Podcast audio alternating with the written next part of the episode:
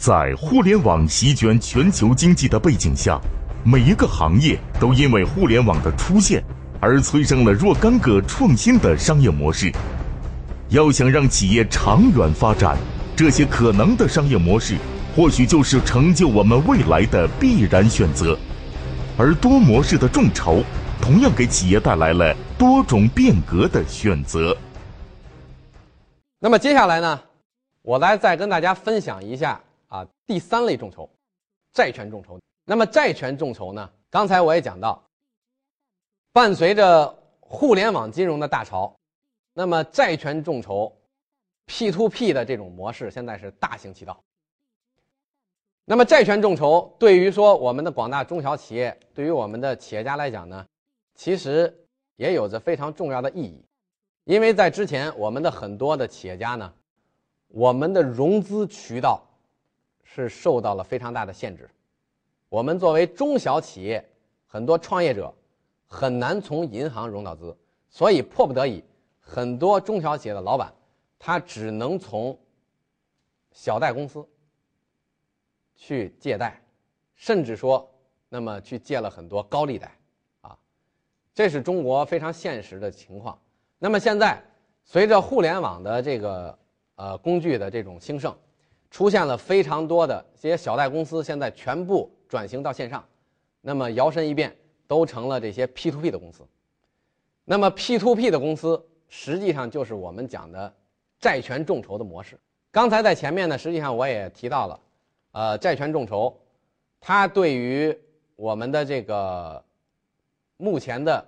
多层次的这种资本市场的结构，应该讲它是非常重要的，并且它目前的交易体量，在整个互联网金融里面是非常巨大的。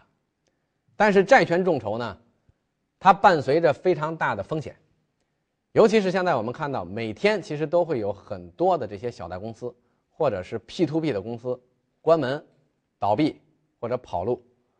那么造成这样的一个现象的原因，实际上就是因为对于债权众筹来讲，我们对于风险的管控这部分的工作做的是十分不到位的。那么债权众筹的核心实际上就是在于对于风险的一个控制能力。对于个人的这个借款人来讲，我们很难啊通过大规模的这种线下的活动啊去对它进行这个风险的这种。管控和风险的甄别，所以导致债权众筹会有非常多的违约的现象发生。同时呢，还有很多公司，尤其是做 P to P 的公司，他们是更多的利用了这个资金池，但是这个非常有可能去触碰这个法律的红线，所以导致现在很多做。小贷公司做 P to P 公司的这些呃企业的这个创始人呢，现在都是啊，属于进退两难的境地。那么债权众筹，并不作为本次讲解的重点。那么我们讲解的重点呢，就集中在了第四种众筹——股权众筹这种模式。那么股权众筹，我们来看，这是我展示的一个股权众筹的。网站，那现在呢，在我们国家呢也有非常多的股权众筹的平台。那么，股权众筹跟债权众筹的区别是什么？股权众筹是说，股权众筹首先是股权投资的一种。股权投资，我相信很多的朋友可能还没有参与过，因为股权投资。它是非常专业的，啊一种投资的行为。那简单一点来说，举一个非常简单的例子：这家公有一家公司，我出资一百万去投资一家公司，占这家公司百分之十的股权。那么，请问这家公司的价值是多少？那么我们可以很简单的算出来。一百万占百分之十的股权，这家公司的价值是一千万人民币，对吗？那原来是我一个出资者，我一个投资人，我占百分之十的股权。如果这家公司他拿到我的投资之后，蓬勃的发展，那么它的价值，当这家公司的价值变成一个亿的时候呢，那我的这一百万的投资，相应的是不是也增值了十倍呢？我这一百万的投资就变成了一千万元。这就是股权投资可以给我带来的收益。那如果说这家公司它经营不善，倒闭了，那么我这一百万元的投资也将打水漂。这就是股权投资的风险。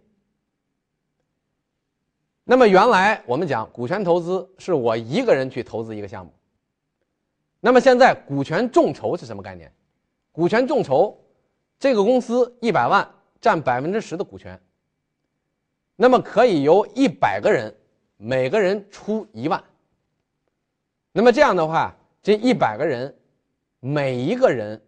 他也都持有这家公司相应的股权，他都是这家公司的股东。但是每一个人相应的出资金额是很低的。那么大家试想一下，作为一家如果是初创企业来讲，是一个股东给他带来的资源多，还是一百个股东给他带来的资源更多呢？我想非常简单。那么这一百个股东，他们的背后的资源、他们的人脉，甚至说他们的智慧，都可以给这一家初创的公司呢要贡献更多。所以这就是我们讲的股权众筹的模式。那么股权众筹，他就把过往的我们讲精英投资的模式，现在可以变成是草根投资。因为之前为什么股权投资有？我们在中国可以讲是刚刚启蒙呢，因为之前单笔股权的投资的金额都比较大，一般的普通人，我们老百姓是没有办法参与的。但是作为股权众筹来讲的话，现在却可以让股权投资飞入寻常百姓家，每一个普通人，我们都可以用非常少低的额度出资去持有一家公司的股权。那么前几天刘强东讲过一句话，他说：“股权众筹可以让那些出资一万元的人，跟出资一千万元的投资人享有同等的投资权利，这就是股权众筹带给我们的革命性的这种颠覆性的力量。股权众筹就将必将让我们的精英的投资呢。”变成我们更社会化的、大众化的投资，并且让我们过往这种基于银行的这种间接性的融资，更多的变为直接性的融资。这将对我们的整个的我们的金融结构、我们的经济结构发生极其深远的影响。那么随后呢，我会在众筹创业的。讲解的过程当中呢，来详细的跟大家讲解我们做的股权众筹的实战案例。那刚才我讲到的是四种众筹的形式。那么第一类我们讲的是捐赠式的众筹、公益众筹；第二类实物回报型的众筹、奖励式的众筹；第三类债权的众筹；第四类股权的众筹。在我们本次。讲解的范畴呢，我们重点会讲实物回报类的众筹和股权股权类的众筹。那么我们做的非常多的项目，可以讲，呃，对于广大的我们的有志于创业的这些呃观众，或者现在你已经在经营企业的企业家们，那么我们可以设计非常多的股权众筹结合实物型回报众筹的这种众筹方案呢。帮助大家呢，快速的去启动你的项目，啊，去对你的企业的发展会有极大的一个助推的作用。那么我们最后来看一下，为什么我们现在出现了，好像忽然出现了这么多众筹的模式，以及这么多众筹成功的案例？因为我们讲现在众筹实施众筹的技术基础，现在已经完全的成熟了。实施众筹需要哪些技术基础呢？首先，我们来看现在有几大非常热点的话题。首先是大数据，第二是互联网，第三是移动终端，第四是社交媒体。那么我们讲，正是因为大数据、互联网、移动终端和社交媒体这四大核心技术的成熟，得以让我们的众筹方案可以透过互联网、透过社交网络飞速的去传播，用来采取到客户的这些信息数据，最后来成功的、完整的让这个众筹项目来进行落地。刚才我在讲解的一些项目当中。其实我相信大家呢，都会有所体会。那么，包括 Pebble 透过了互联网，极短的时间之内募集超过一千万美金，同时拿到了将近七万人的精准的用户数据。那么，我们的风口众筹透过社交网络，那么自发的这种传播，病毒性的传播，就让别人可以自动的加入。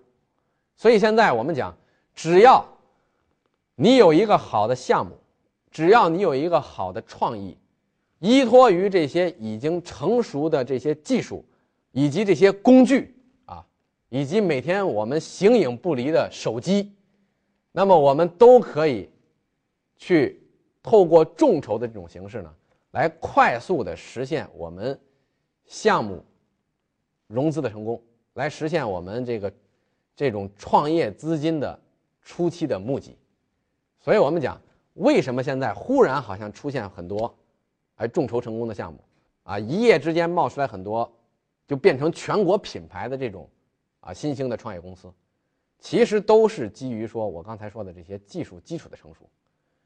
正是这些技术基础的成熟，让我们原来其实在远古时代就有的这种众筹模式，透过现在移动互联网时代、信息化时代，得以。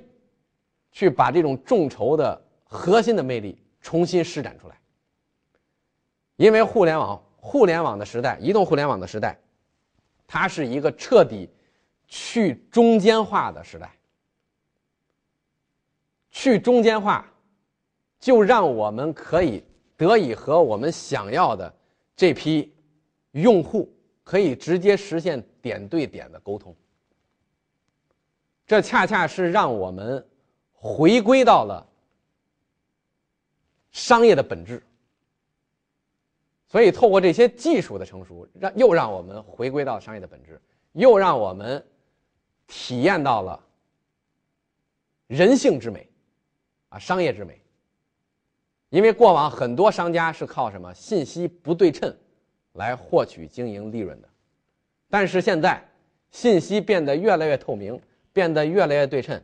你不可能靠欺骗别人去获取暴利了，所以我们讲这是一个回归人性之美、回归商业之美的最佳的一个年代，所以让我们一起来迎接众筹的暴风雨，让我们一起让众筹去颠覆这个世界。众筹模式的出现，让企业家们实现了直接的与用户点对点的沟通。这也让企业家们回归到了商业的本质。在如今这个信息透明化的时代，商家更需要深入的了解用户的需求，才能让企业项目更具市场竞争力，企业的发展才能更长远。而众筹让这一切变得如此简单、如此直接、如此有效。最后，我们再来强调一下众筹模式的最大的价值。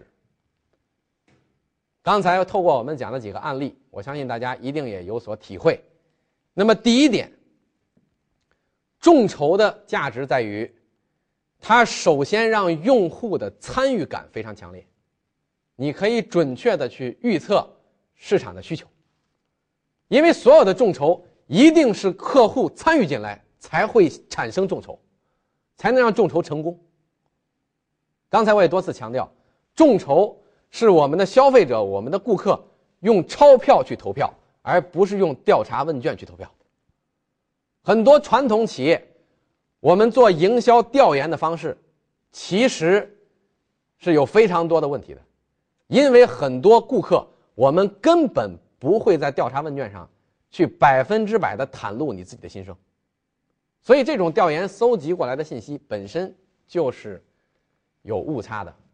但是众筹这种形式，我们所有的人直接用钱去给你这个项目投票。所以，最终你可以非常准确的预测市场的需求，实现以销定产的模式。那么，第二，我们讲众筹，它涵盖了众筹整个项目的操作，它涵盖了这种媒体的曝光，它涵盖了这种获取顾客和市场验证，所以它是一种非常低成本的这种市场推广方式。它可以验证你的想法，你的项目。是否有市场？所以大家看到，现在你如果有一个好的创意，或者你有个好的项目，你可以直接发布在一个互联网的众筹平台上面。发布项目都是免费的，你是没有成本的。只有在你的项目成功的获得众筹之后，那么有一些平台它会收取相应的服务费。它相当于是按结果付费的模式，但是你在传播众筹方案的这个这个时候，你的成本是非常之低的，或者说你设计出众筹方案，你可以直接在你的朋友圈，在你的微博上去进行发布，去进行传播，这些完全是零成本的。最近这两天，我有一个同事，他做了一个非常好的。调研工作，他是怎么来做的呢？很有意思，他给他的所有的微信的朋友群发了一条信息。这条信息是这么写的：“请不要问我为什么，请发给我八块八毛八的红包。我不解释原因，我只需要你给我一个红包。”那么他收到了多少红包呢？他最终收到了将近一千个红包，八块八毛八。那么实际上，我们可以把这样的一个小游戏也视为一种众筹。那么当然，一定是有人会响应，一定有人不响应。但是我想用这个小的、小的故事来说明一个什么问题？来说明，这就是。你用最低的成本去进行快速的市场推广，以及获取顾客和市场验证的手段。因为那些不发给你红包的人，我相信他一定不是你的强关系。因为八块八毛八，我相信呢，所有的人啊卖个面子一定会给你。如果他跟你有一定的交情，但是当然这样的呃形式呢，只能用一次。如果他他跟我说，他说他还准备再发一轮，他说要让别人出四百块。我说你要是让他们再出四百块的话，很多人第一次发给你之后，他一定不会再响应你了，因为他已经有拒绝你的理由了。如果你需要四百块的话，你就索性第一次发四百块，这样的话你可以看出哪些人呢跟你的关系可能更铁一些啊。那么我们讲众筹模式的。价值呢？第三大价值就是产生预销售的现金。第四大价值是企业的融资速度大大加快。其实产生预销售的现金和企业融资速度呢，我相信这是所有的我们的创业者、我们的企业家是最希望看到的。因为现在所有的我们现在的，尤其是我们的传统的中小企业老板，我们很多做实业的老板。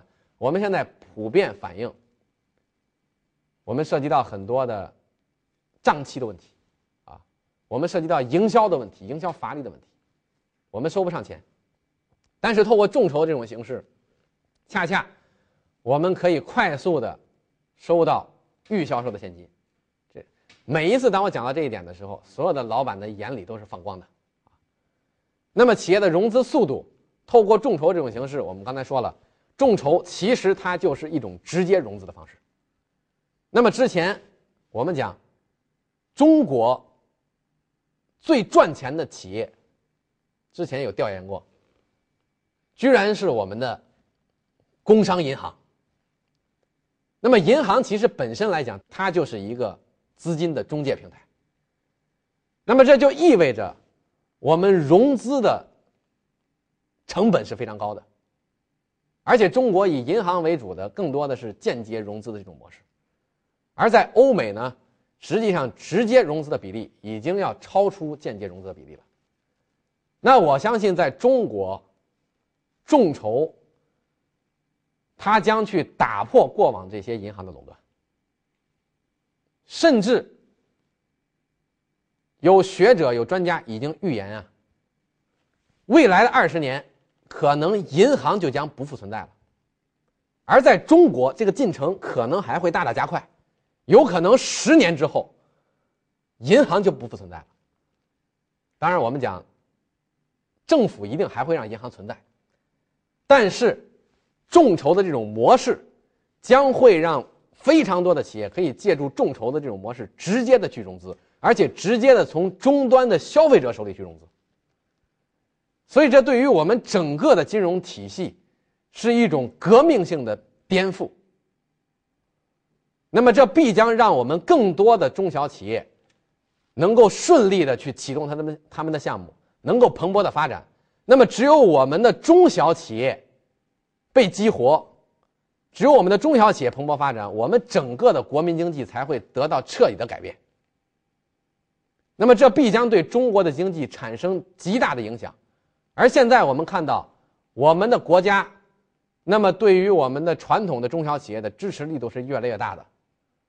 我们的李克强总理也特意提出了，大众创业、万众创新的浪潮现在已经到来了。